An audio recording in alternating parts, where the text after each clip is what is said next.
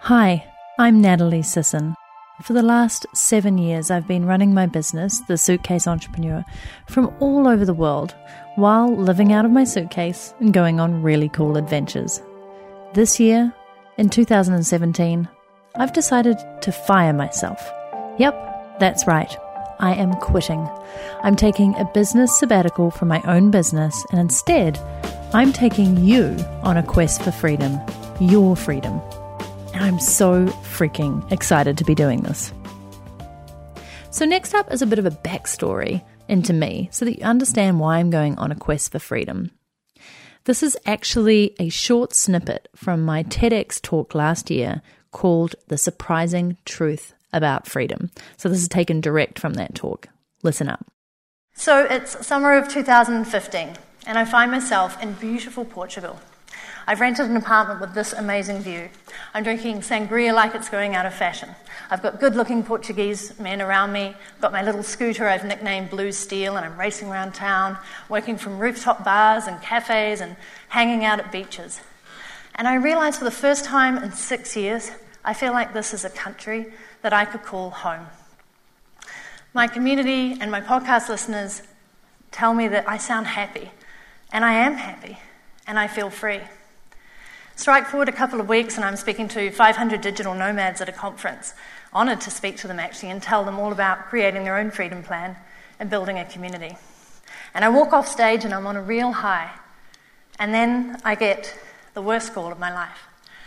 It's from my sister back home. She tells me that dad is in hospital and they're not sure that he's going to come out. Now, when you're halfway around the world from the people that you love most, this is a really difficult thing to hear. For the next couple of days, I can't sleep, I can't eat, I can barely function. And then my mum calls me from the hospital bed crying, and she says, Nat, can you come home? And I'm like, absolutely. So I jump on the first flight out of there, pack up my bag into a suitcase, give back my scooter, and go on the longest 36 hour journey back to New Zealand. When I get there, jet lagged, sleep deprived, I go straight to the hospital now, Mum warns me that he might not be able to recognise me. Fortunately, he did. But the next five months were the hardest roller coaster ride and a different kind of roller coaster that I had never experienced emotionally. He relapsed twice more, and on the third visit to hospital, he never came out. Now, that day, on December 1st of last year, I lost not only an amazing father, but I lost my best friend who I adored. And I had two very important life realizations in that moment. One is that my definition of freedom had found new meaning. It wasn't what I wanted to do when I wanted, where I wanted. Now it was the ability to drop everything in the moment, to come halfway around the world, to be with the most important people in my life who I loved. And I am so fortunate and grateful that I had built a freedom business that allowed me to do this. Had I still been in my nine to five or in my non freedom related business that I felt trapped in, I probably wouldn't have been able to afford the flight, let alone take more than two weeks off, really. And I would have been pulled between working on that and being with my family. And the second point that I want to make is that your definition of freedom is completely unique to you. Whether you want to wake up in a yurt in a forest, whether you want to sail around the world, whether you want to take six months off around the world with your family to live and work anywhere. Perhaps freedom to you means the right to vote, the right to education. Perhaps it means the right to be single or married, to have a beautiful home, or to have no home at all. Heck, it might even mean that you want to be the world's fastest flat tire changer, which is a title that I'm very happy to give back to you. So, once again, it comes down to choice. What do you want your life to look like? What is your freedom plan?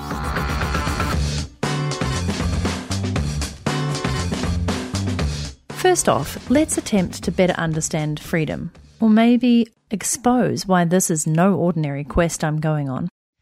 Over the years, I've asked a lot of people what their definition of personal freedom is, and I'm starting to see a pattern in their answers.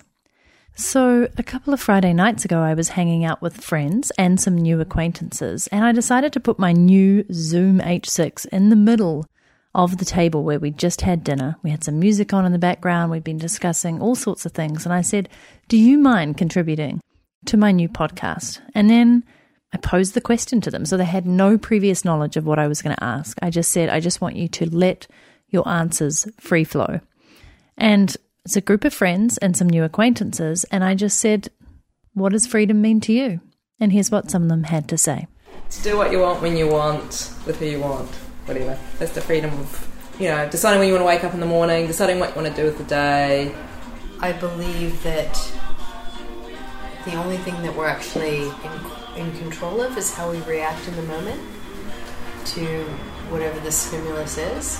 Freedom, when I think of it, for me, it's abundance, but it's conditional on the freedom of others. I'm not free if other people aren't free. Getting back to the root, I mean, well, or at least the part like free. Free is something that something that's free is something that doesn't cost anything. Because it's also a price to pay for too much freedom. I feel like I experienced it a few weeks ago. Hey, when I was trying to just make a decision and I was so free in choosing either one that I almost felt a bit paralyzed for the first time, which was an interesting There's too much, cho- too much choice. Too much freedom, yeah. So you have to have some boundaries and some limits and within which to feel more freedom. So, as you can see, I'm really no closer to uncovering a definition for freedom. And perhaps it's undefinable. Perhaps this whole quest is going to be impossible. But I can't wait either way because this is a year like no other. The first question I have for myself is what the heck is a quest? Here's what the folks that I had on earlier had to say. It's something bigger than yourself. There'll be obstacles, there'll be doubt, there'll be naysayers, there'll be almost insurmountable odds.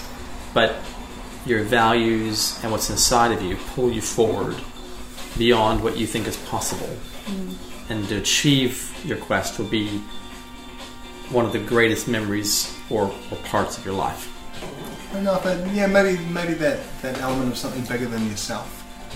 You got something beyond your your person alone. But then then again, maybe not. Maybe it's the quest to be the best. I think the quest is a journey which takes you to a place where you are part of the answer. I think a quest is fundamentally a search for meaning. Of like it's about trying to, to wrap meaning around something and find meaning and discover meaning. Is quest the root of question? And yes, is the answer to that question. I actually looked it up on the interwebs to find it's from late Middle English, the Old French word queste, which is a noun, and it's based on the Latin quaerere, which means ask or seek. By the way, I clearly didn't take French or Latin at school. According to the dictionary, because let's face it, all intrepid people going on a quest would, of course, refer to a dictionary first, right? A quest is both a noun and a verb. In the noun form, it's described as a long or arduous search for something, which sounds really freaking fun, doesn't it? Long and arduous? Um, no thanks. The verb came up with much better results, in my opinion, which was search for something. To search, seek, look, hunt, pursue, investigate, explore, probe, and inspect. With the example of his eyes quested to the left and right. Now that all sounds much better to me, but if you ever hear me saying, my eyes quested to the left and right, I've either lost the plot or I'm exploring a medieval festival that I'm taking you on location to and I'm truly getting into character. According to Wikipedia, a quest serves as a plot device in mythology and fiction, a difficult journey towards a goal, and often symbolic or allegorical. Tales of quests figure prominently in the folklore of every nation and ethnic culture. The moral of a quest tale often centers on the changed character of the hero.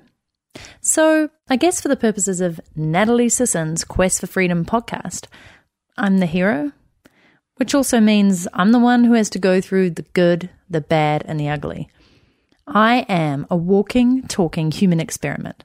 So you can just sit back in your armchair at home, or on your drive to the city, or while you're enjoying a relaxing pedicure, and listen to me do all the hard stuff the grueling, intense, exciting, thrilling, daring, and at times probably mundane things I need to do to achieve this quest for freedom. And I'm okay with that, you know. I'll take it on the chin. Partly because it's my idea. And so I have no excuse to complain. And partly because I kind of like the idea of being the guinea pig. First things first, I feel like you guys need to give me an appropriate mythological made up hero's name. So do me a favor and humor me, all right? Let's make this fun. Head to nataliesisson.com forward slash one, as in the digit one. And if you want to know how to spell my name, it's N A T A L I E S I S S O N. So nataliesisson.com forward slash one. And just leave a comment with your idea for my name. I'm going to choose the best one, and for season one henceforth, I shall call myself that name, and you'll get your name in the credits. I really don't know what I'm setting myself up for here. My favourite definition, because I found it so fitting, was from vocabulary.com.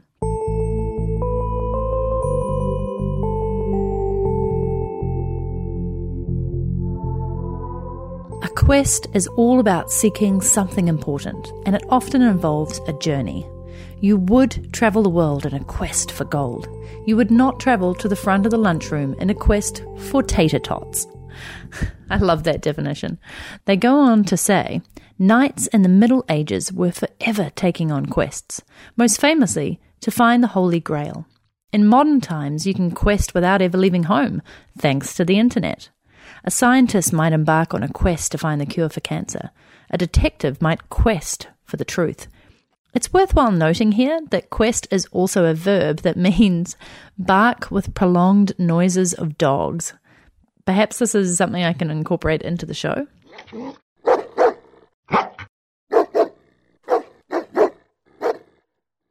Unintentionally, I chose this word because it sounds grandiose, but in a good old down to earth way, if that's even possible.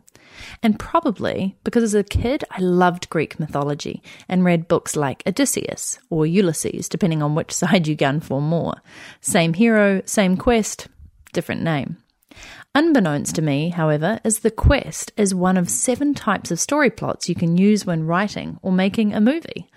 According to Liz Bureman over at the Write Practice, as in W R I T E, the quest is a search for a place, item, or person that requires the hero to leave home in order to find it. Sometimes the item is just a MacGuffin to drive the plot along. I'm going to pause here to explain, as I had no idea what a MacGuffin was. But if you're a fan of Raiders of the Lost Ark like I am, it's the thing the hero needs to find on their journey to get to the real important thing. So in this case, the golden monkey head that Harrison Ford finds in the tomb, not the actual ark. Back to Liz. Other times, the thing driving the quest is specific to the story's circumstances. Either way, the hero is leaving home to find whatever the heck the story demands, and we get to come along for the ride. Well, that sounds fair to me. Are you game to come on this ride with me? You're not going to leave me all alone out here, are you? With this fancy shoe microphone, lonesome, solo, alone? Actually, all those three things mean the same thing, I appreciate. I'm just playing the pity card here. If not, then great. I am so thrilled to show that you're serious that you're not leaving me alone. If you're not subscribed to my show and you want to follow along on season one, then please head to nataliesisson.com forward slash iTunes and it will take you straight there and open up in iTunes, which is awesome. If you aren't an Apple fan, no problem. You can do the same by heading to nataliesisson.com forward slash Stitcher. Okay, here's where Liz got me thinking. She went on to describe the characters in a quest, and I realised I'm going to need a crew. You see, a quest is the plot type most likely to have a group of main characters rather than one protagonist in the main eye of the story. Shit! And here I was thinking this was all about me. no, apparently not. According to Liz, I should have one, a close friend who is loyal to our hero but doesn't have much else going for him or her. Two, a sidekick who is the polar opposite of the hero, mentally, physically, and emotionally. Three, a generic mass of identity less bros who don't get names because they're not alive long enough to matter. And four, a balanced party of brains, heart, and strength who support the hero or who count the hero as one of their own. So I guess before the next episode, I, I need to find some of these characters to make this more enticing, right? Okay, I'll be back in the next episode with some characters, and I can't guarantee they'll fit the bill, but heck, this is my quest, so I get to choose them. And it may even be you if you play your cards right.